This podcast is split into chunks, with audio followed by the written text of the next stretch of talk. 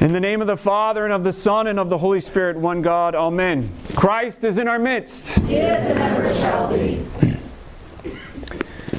Last week, the first half of the homily was talking about the experience of God and how God gives Himself to us, not in His uncreated nature, but in His uncreated energy. And this uncreated energy, which manifests itself in different ways, we call grace. We also call it mercy, glory, light, love, peace, joy. But we will call it grace.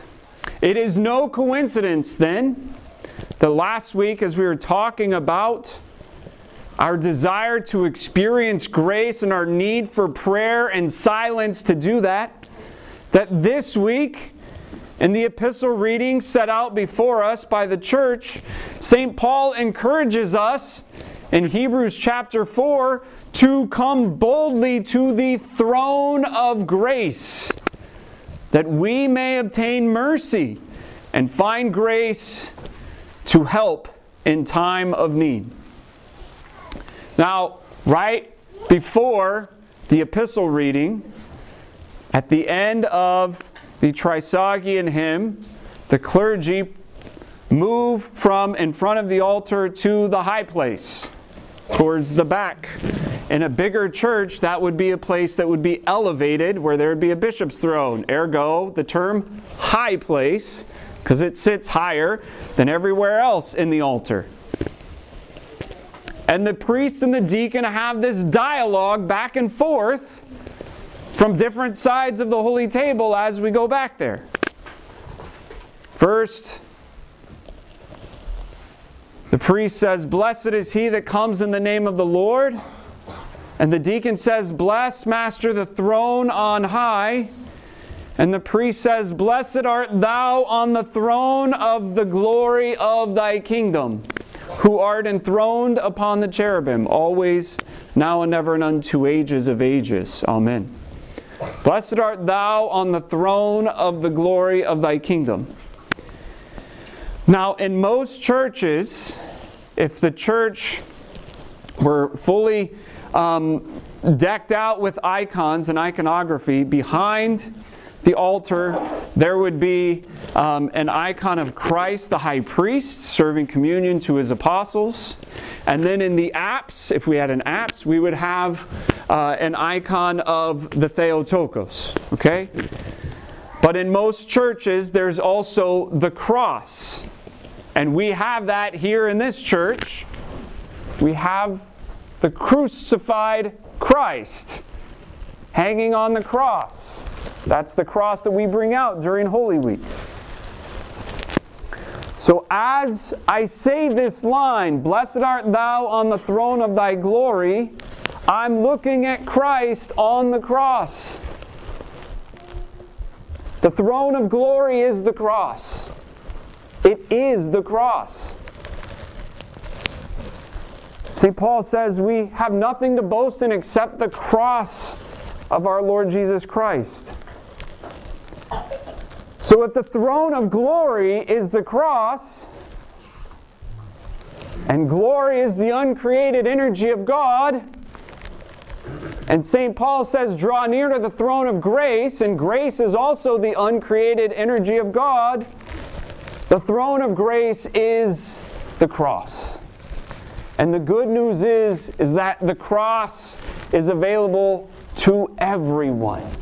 The cross is a helper and a weapon for everybody in their journey to the kingdom of heaven.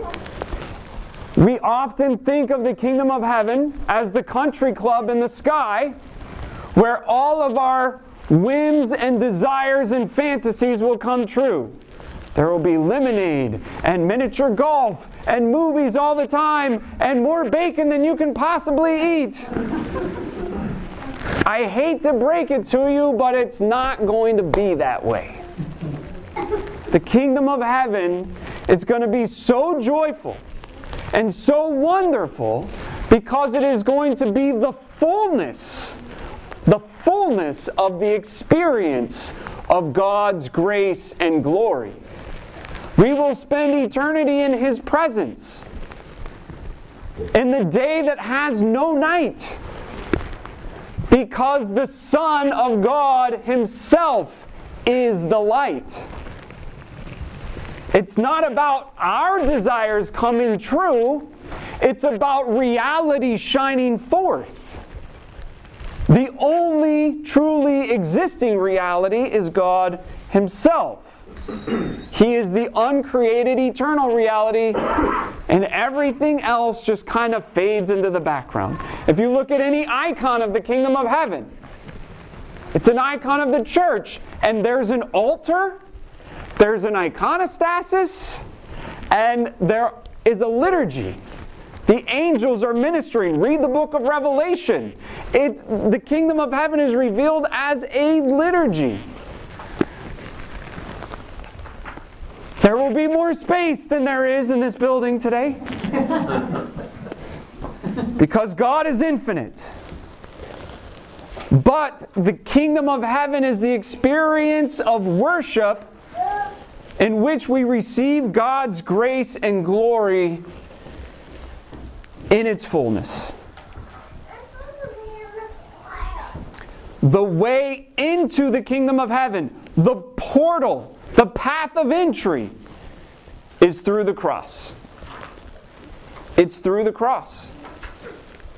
Just look at the disciples. All 12 of them suffered for our Lord. 11 died a martyr's death. One of them did not, but only because he survived his tortures. And that was St. John. St. Paul tells Timothy, if you are a Christian, you will suffer.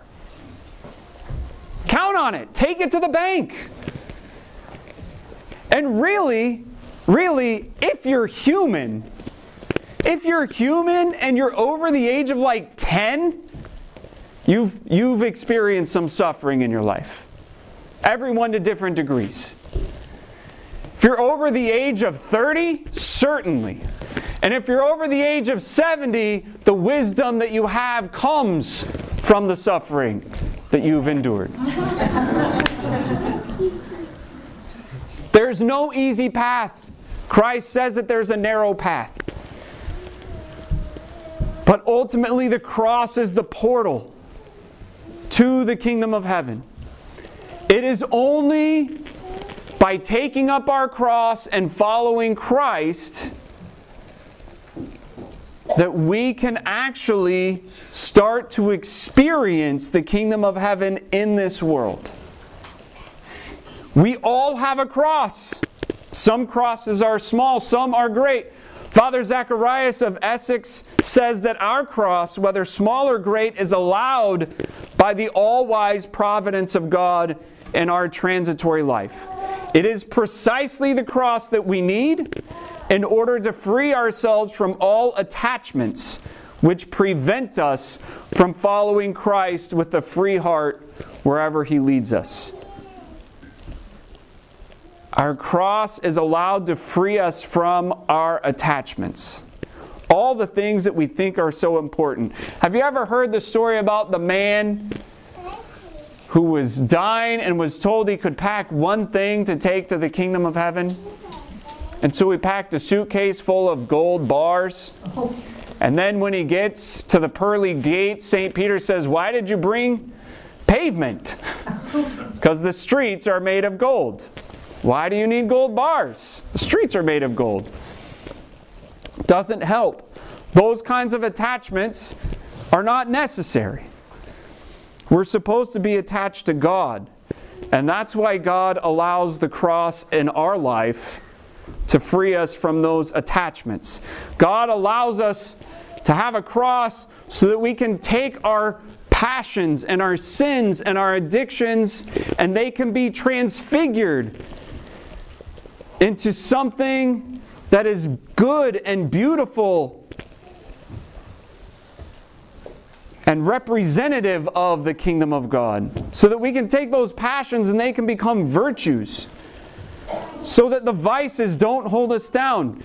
The cross is allowed so that our gluttony can become temperance, so that our lust can become purity, so that our greed can become charity, so that our sloth and laziness can become diligence and discipline, so that our anger and our wrath can become patience and compassion, so that our envy can become kindness and gratitude, and so that our pride and stubbornness can become humility and modesty. And it is only through humility, only through humility, that Christ will come and abide in us. He says, David says in the Psalms, a broken and a humble heart God will not despise. The throne of grace is accessible to us, but only through the cross.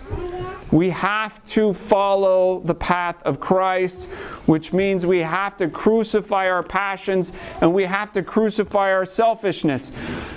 One idea of salvation is that salvation is about growing up. We have to grow up. And we have to grow up from self centeredness, egocentrism, to Christ centeredness, Christocentrism.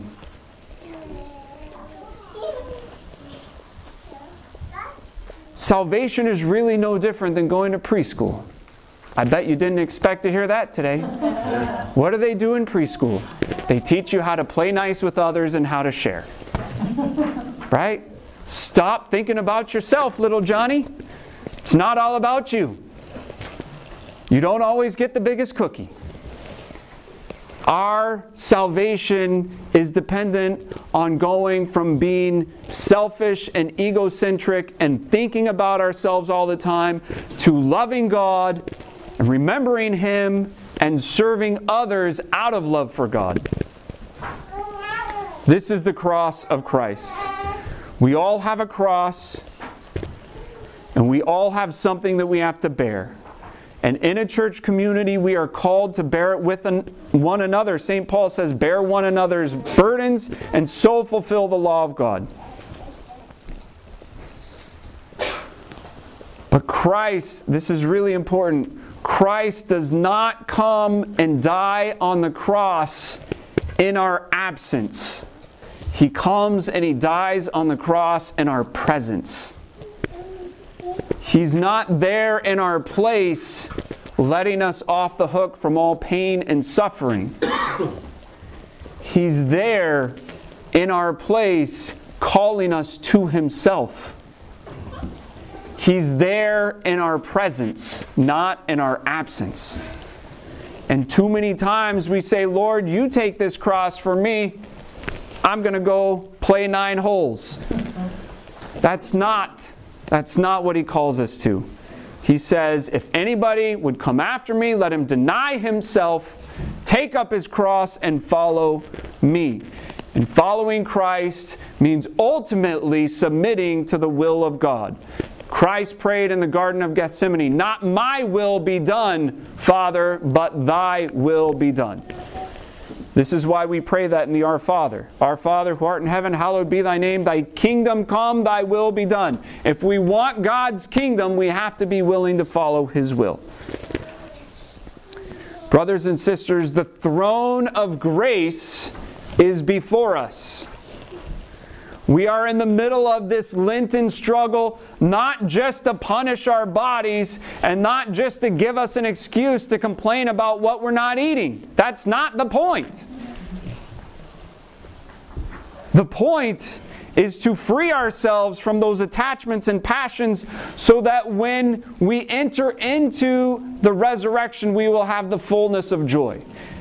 If you want happiness, then don't do Lent.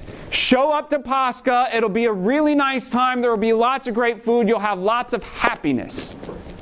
And it'll go away really quickly. If you want joy, enter into Lent in the fullness of your ability. Do it as well as you can and struggle with it and fail with it. and then go through Holy Week, all of it.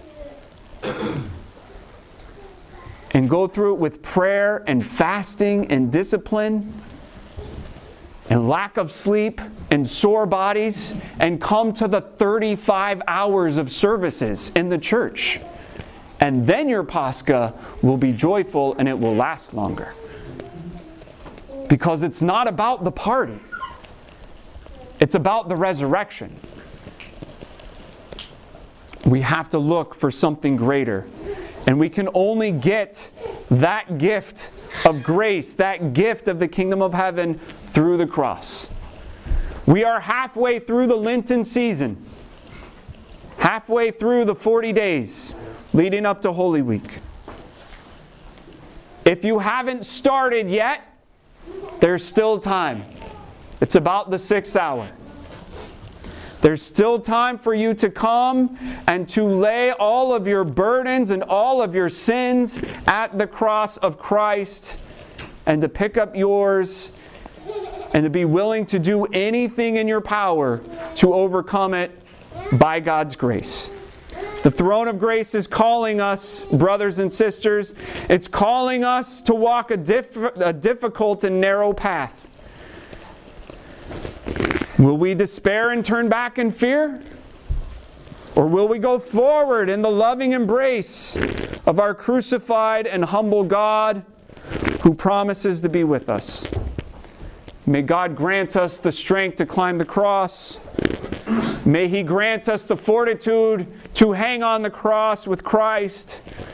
May He grant us the humility of the wise thief to repent and ask God to remember us in His kingdom. And may God grant us to enter the fullness of His joy in the kingdom of heaven where all the saints worship at the throne of grace, praising and blessing the Father, the Son, and the Holy Spirit, now and ever and unto ages of ages. Amen. Christ is in our midst.